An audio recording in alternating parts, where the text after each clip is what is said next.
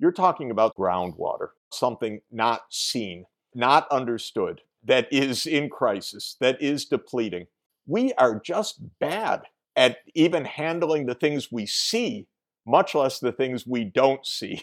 And so the governance of groundwater has to be one of the toughest policy problems and challenges in the world. What an incredible proportion of the world 25, 30% not realizing all of the dangers, the depletion, the challenges, and so on.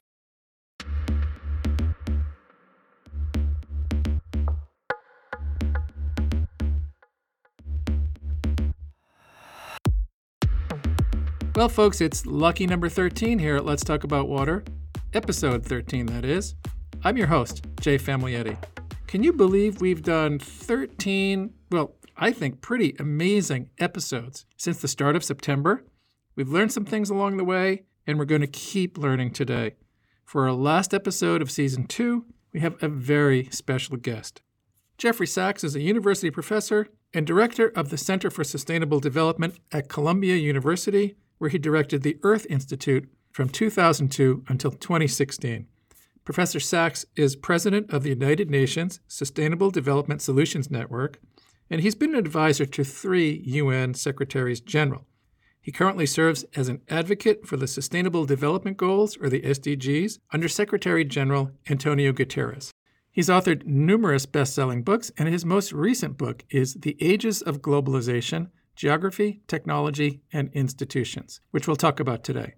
Dr. Sachs was twice named as one of Time magazine's 100 most influential world leaders and was ranked by The Economist as one of the top three most influential living economists. He and I met recently at a virtual event hosted here at the University of Saskatchewan, after which he graciously agreed to join us on the podcast. I'm so glad that we were able to talk to him today. Jeff, thanks so very much for taking the time to join us. Jay, it's a pleasure to be with you. Let's get right to it. The world is having a seriously tough time right now. Global pandemic, a growing wealth gap, climate change. So many things are not going so well. How do the Sustainable Development Goals, the SDGs, fit into this?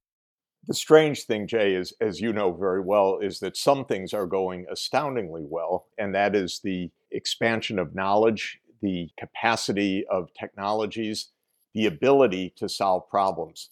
So we really have a strange situation where our abilities are seemingly boundless. In fact, look at even COVID 19 with vaccines, several of them developed in less than one year. This is unprecedented in vaccine development history. Often vaccines take 10, 15, 20 years. Sometimes they're not accomplished at all. But science is so strong that we have several effective vaccines in a short period of time.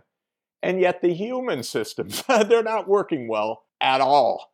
Our governments are not functioning properly. They're not looking ahead. They're not understanding the science, either the warnings from science, such as warnings about pandemics, and the solutions uh, that can be mustered. So, this is the very peculiar fact of our time. And I very often refer to the expression of one of my gurus, Professor Ed Wilson at Harvard, the great evolutionary biologist, who said something witty and very wise, which is that we have entered the 21st century with our Stone Age emotions, our medieval institutions, and our godlike technologies. So here we are. Uh, we are the products of the Pleistocene. Uh, we are an evolved species. Yet at the same time, we have amazing capacities to develop new tools and new solutions. And in the middle of all of that, between our ancient biological heritage and our godlike technologies, we have medieval institutions. We have a US Constitution from 1787. It's creaking along, I would say. It is not exactly in spectacular shape. So let's talk a little bit about the SDGs then. Tell us what the Sustainable Development Goals or the SDGs are. The SDGs are the world's commitments to make a better world. 17 agreed goals agreed by every government in the United Nations, all 193 countries, in September 2015 to bring the world to a better place with the end of extreme poverty and hunger, with infrastructure for all, and with more climate safety on a path to decarbonization to do all of that by 2030. They're bold, they're important. We've got to get on them. So they provide this governance framework, right? And you, you actually talk about it in the book. How are we doing? Do you feel like we're on track to meet the SDGs?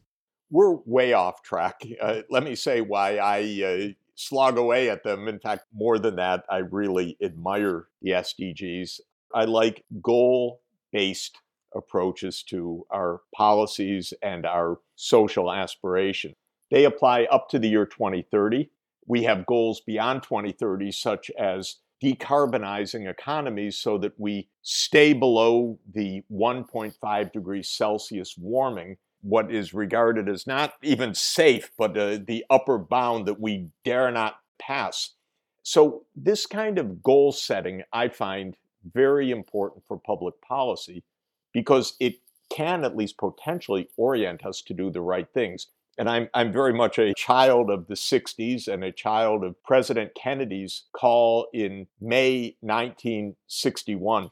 So we're at the 60th anniversary of that, uh, where he said, I believe this country should adopt the goal before this decade is out of sending a man to the moon and returning him safely to the earth. And I love that idea that the president said, let's do something really big, really hard, set a time bound before the end of the decade. In Kennedy's time, eight years they were going to complete this moonshot. They did it. So we know what NASA can do. You know what NASA can do. You've been working with NASA for years on satellites to precisely measure the Earth. And these are within our capacity. So the long and the short of it is the SDGs are worthy goals, but oh, try to get the attention of governments to achieve them. We had four years of Trump. I try not to remember that, but it's hard to forget it. It was the most disastrous misrule in American history, in my opinion. I can't really compare with 1858 or with the Civil War, but Trump was a disaster who never mentioned the Sustainable Development Goals and led the country way off track. Then we've been hit by COVID 19, by Trump's failure during 2020, uh, now the hardship of a mass pandemic. So, Jay, we're way off track, but it doesn't mean you give up, it means you catch up. Yeah, so I mean, there's a mixed message there. It's a little depressing to hear you say we're way off track but also I really appreciate the inspirational part of it, right? We have to do this. We can work together to do this. Do you feel like the Biden administration is going to take us in the right direction with respect to the SDGs, certainly with respect to climate change? My God, what a godsend, especially compared to the nightmare of Trump and how close we came with that insurrection and with a divided country. You think about Trump, again, I don't like to, but uh, you think about Trump for four years he was saying, don't do anything about climate change except we're going to pull out of the Paris Climate Agreement. One country out of 193, we're going to get out. He spent all his time in that corrupt, nasty administration trying to promote fossil fuels and trying to do everything possible, it seems, to speed the wreckage of the earth in the name of short term profits. So Biden is already so much better. He understands climate change. He put us back into the Paris Climate Agreement. He put the US back into the World Health Organization. He put the US back into COVAX, which is the multilateral facility to fund immunizations around the world. He's putting the US back into the UN Human Rights Council. These are huge strides forward. I still am waiting to hear more about the SDGs from Washington. I don't know if they really know that the SDGs exist, quite frankly, in Washington. For four years, never mentioned. I'd go to countries all over the world. SDGs would be at the center. I'd meet with the head of state. Professor Sachs, we take the SDGs very seriously. I've never heard that in Washington.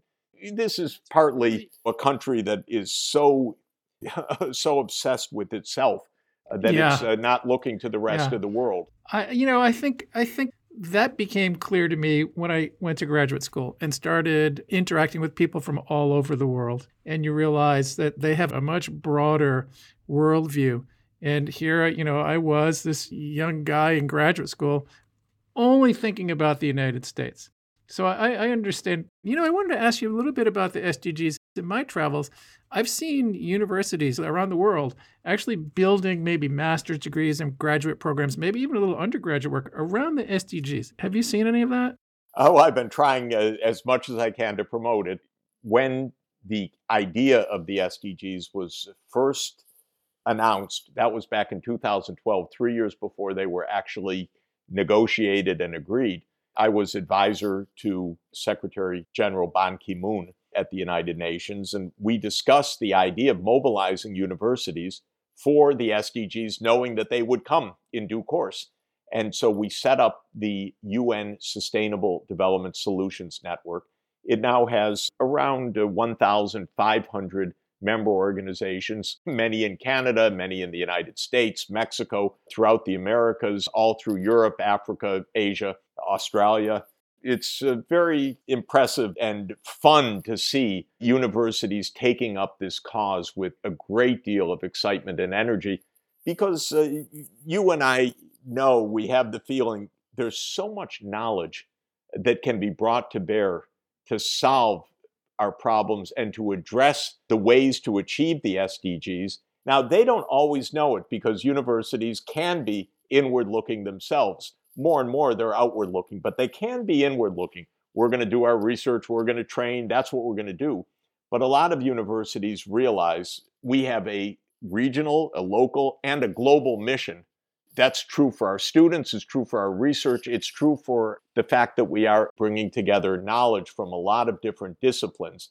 I really like the Greek word for universities, panepistemio, which means all knowledge. So this is a great idea. And I loved directing the Earth Institute at Columbia University because we had from the law school, we had from teachers college we had from the medical school from school public health from the engineering school from uh, different faculties of arts and sciences from lamont doherty earth observatory we had wonderful scientists and experts working across so many disciplines with a common purpose which is let's figure out how to reduce poverty let's figure out how to grow more food more efficiently let's figure out how to decarbonize the energy system well, we're doing a podcast called Let's Talk About Water. So why don't we do that? Let's talk a little bit about water. During your Q&A after your talk at the People Around the World conference here at USask, and we'll provide a link to that on our website, you and I talked a little bit about water governance and the need for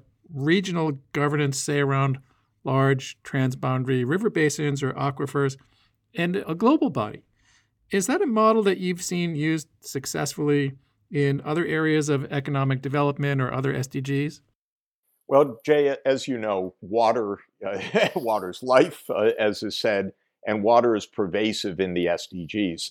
Uh, it's featured in SDG 6, of course, which is water for all, including sanitation, sewerage, groundwater, water systems, water management. But it's part of just about every other SDG also for health, for growing food, for sustainable agriculture, for ecosystem conservation and stability, for climate change. It's, it's everywhere.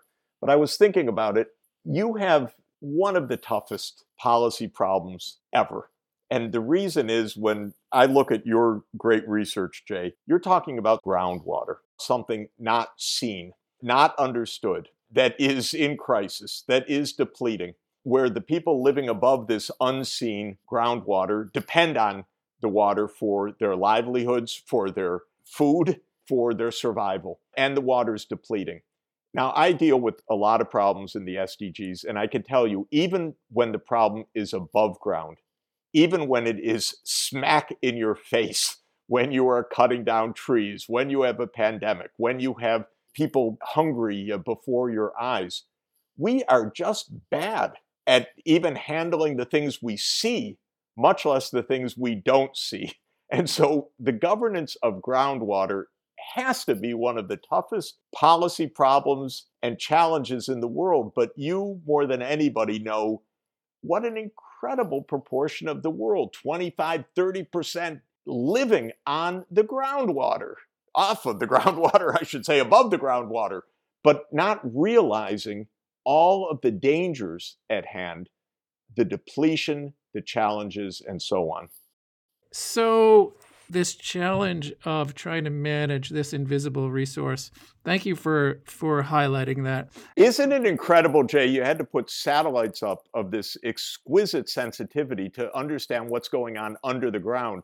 That, by the way, is so counterintuitive that people need really to understand that because the way to figure out what's under the ground is through a satellite. yeah, it's it's it's pretty amazing. And so that satellite that you're talking about is called GRACE. It stands for Gravity Recovery and Climate Experiment. It's a it's a NASA mission, and it really functions more like a scale than it does an optical satellite. It's not like it's taking pictures or like a telescope. It's more like a scale, and so it allows us to weigh the regions of the world that are gaining or losing water mass on a monthly basis. And it has completely revealed the global nature of groundwater depletion. And that's what's driven my interest in the governance because, you know, I've been watching this for 20 years. And all these aquifers are just one direction. They're just going down, down, down, down, down with respect to their depletion. So that's what's gotten me into the governance game. And that's why I asked you about. Pretty obvious that you would need these regional bodies that are focused on a river basin or an aquifer, if we're talking about groundwater, and then some kind of global coordination. So, you know, we're trying to work on it, but as you know, as a faculty member, it's tough to get that kind of funding. You know, you need some kind of foundation or some sort of very open competition if it's a federal competition we need uh, new kinds of governance for all of these challenges because political systems don't address long term problems. They don't address science based solutions. They don't address regional problems that cross national boundaries or global problems. So the time dimension, the knowledge dimension, the cooperative dimension all fall very far short of what we need. When it comes to water, we have the river basin challenge that the great rivers, they need regional cooperation, the Mekong with China, Vietnam, Cambodia, and so forth. Very complicated. The upstream country, in this case China, often uh, builds dams uh, without understanding or caring enough about the hydrology of what's going to happen downstream. Uh, same with India and Bangladesh on the Ganges. One could go on and on around the world. So these are regional problems that reflect a combination of urgency, need, power, who's upstream, who's downstream. Then you have shared groundwater, in which case sometimes just millions of farmers have put their wells down without any restraint uh, because you pull up what you can. One of my wonderful hydrology colleagues, Upmanu Lall, told me the story of visiting an area of groundwater depletion in northern India. And he went to the local district water commissioner and he said, Do you know the water table is falling several meters a year, actually, I think it was, uh, but it was falling very fast. He said, You're going to have depletion very soon. It's very serious. The commissioner says, I know. Uh, yep. Says, Well, what are you going to do about it? He said, Well, what should we do about it? Eh, there was no plan. It was more or less fatalistic. The water is going to go down. We have no alternative, no plan, but we have a large number of people, millions of people, uh, who are depending on uh, wells tapping this groundwater. That is the reality that we face. That was our first big paper, by the way. The paper we wrote on northwestern India using the GRACE mission to identify groundwater depletion from space. That was the first time that I actually realized that I might be working on something important. And that was a paper that came out in 2009. And it was after that that then we started seeing these spots on our maps all over the world, and they were all of the major aquifers. So India is probably in the worst shape, but I mean, the Middle East, and in particular, Turkey, Syria, Iraq, Iran, Beijing, of course, California, the High Plains Aquifer in the United States, the Guarani Aquifer in South America. This is happening all over the world. Precisely because it's not seen. It is so easy to put out of mind. Oh, yeah, that's what they say. Well, something will come up. We don't know what. And in the meantime, this hidden process is so pernicious and so dangerous for the future. In the book, you've got a really great quote from Adam Smith about capitalism being mutual communication of knowledge and of all sorts of improvements. To summarize, Smith is saying that through trade, we'll see a spread of knowledge that will eventually allow for a balance of power. It's been over 250 years since Adam Smith wrote those words. Do you think we're getting closer to finding that power balance? Smith uh, wrote uh, in what you are uh, referring to a most remarkable uh, set of observations. What he is saying at that part of the Wealth of Nations is a great uh, masterpiece. He says that the discovery of the sea routes to the Americas and to Asia are the two most significant events in the history of mankind. He's writing in 1776 about events that took place in 1492 and 1498. And it's a striking observation to say two most important events. And then he explains why. He says, because when Europe connected with the Americas by sea, and when Europe connected with Asia by sea, for the first time in thousands and thousands of years, actually, since the end of uh, the crossing of the Bering Strait, probably 12 or 13,000 years ago, all of humanity was connected. And now there was truly worldwide exchange starting in the end of the 15th century and beginning of the 16th century. So he says, even when he was writing two and a half centuries after that, he says these events are so momentous that their consequences still can't be foreseen. But as a great humanist, he makes a point that he says, by nature, connecting the world should be good for everybody. We can trade with each other, we can exchange. He said, but in practice, it was a disaster for one part of the world, the native inhabitants, because they were basically overawed by the power of the Europeans, by the musket, by the conquistadores on horseback, because the Americas didn't have horses. They had been driven to extinction 10,000 years earlier. And so, what happened when this connection was made, the native inhabitants, as Smith calls them, uh, succumbed. It also turns out they succumbed to old world pathogens that they hadn't been exposed to until the Europeans showed up on the Columbian voyages. And so smallpox and other old world diseases ravaged the New World populations. Well, the point uh, that your excerpt makes, Smith says, what a tragedy that what should have been for the benefit of the whole world only benefited the Europeans, in fact, at that time.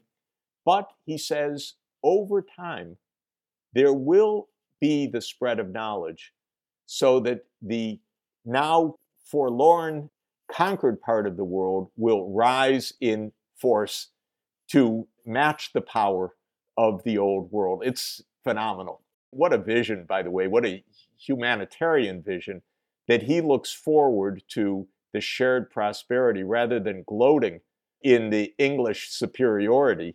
He says, no, no, we need every part of the world to benefit. What is happening, Jay, right now is Smith's vision. Because after all, Asia, which did not have that burst of technological advance that came to Europe or that lagged far behind it, even though Asia had been the technology leader of humanity for so long, Asia fell far behind by the 20th century. Much of it was colonized, much of it was conquered. Much of it was, almost all of it was subordinate to the West. But now we see that Asia is rising in power, in economy, in technological prowess. And I say, good. That is uh, what we have hoped for throughout history. This should not be a European led world or a North Atlantic led world of Europe, the United States, and Canada. This should be a true world venture of prosperity and sustainability. So I like what's happening in Asia, but I see the panic of the policy planners in Washington who think it's just the most dangerous and worst thing possible that China is catching up. It's not the worst thing possible. It is what we want to happen worldwide. We want prosperity to be shared. Jeff, thanks so much for spending some very high quality time with us today on Let's Talk About Water. We really, really appreciate it. Great to see you. Thanks. Jeffrey Sachs is a world renowned economics professor, a best selling author, an innovative educator, and a global leader in sustainable development. You can find out more about his recent book, The Ages of Globalization, and about his new book club with Jeffrey Sachs at his website, jeffsachs.org. That's S A C H S. You can also find Jeff on Twitter at Jeff D. Sachs, on LinkedIn at Jeffrey Sachs, and on Facebook at jeffrey.sachs.165.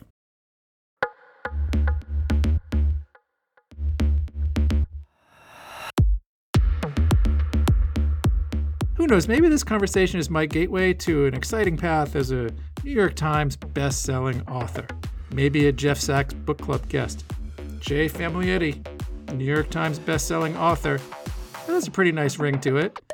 But before I keep dreaming about my elusive book, I have to tell you about all of the other Let's Talk About Water projects that are actually happening and that you can be a part of while we take a break here on the podcast until season three.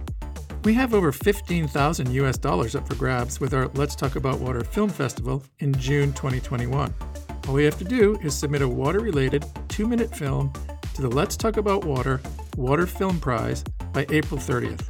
For more information and to register, just head to letstalkaboutwater.ca or find the link in the show description. Hopefully, that will keep everyone busy while patiently waiting for season three of our show. Thanks to everyone who helped put this season together, including Mark Ferguson, Laura McFarlane, Amy Herget, Jesse Widow, Sean Ahmed, Nikki Manfredi, Stacy Dumansky, Fanny Adapa, Taryn Miranda, Fred Reben, Aaron Stevens, Zoe Bolia Perpick, and our producer, Sean Perpick. Special thanks to our spiritual leader, Linda Lilienfeld. And make sure to keep those notifications set to hear when we're back with season three. Don't worry, we're still on Apple Podcasts, Spotify, Stitcher, and many other quality podcasting platforms, so you can go back and listen to all the previous episodes, as I actually just did a couple of weeks ago. You can also stream us on Facebook at Let's Talk About Water Podcast or follow us on Twitter at LTAW Podcast. Until next season, my friends, we'll see you downstream.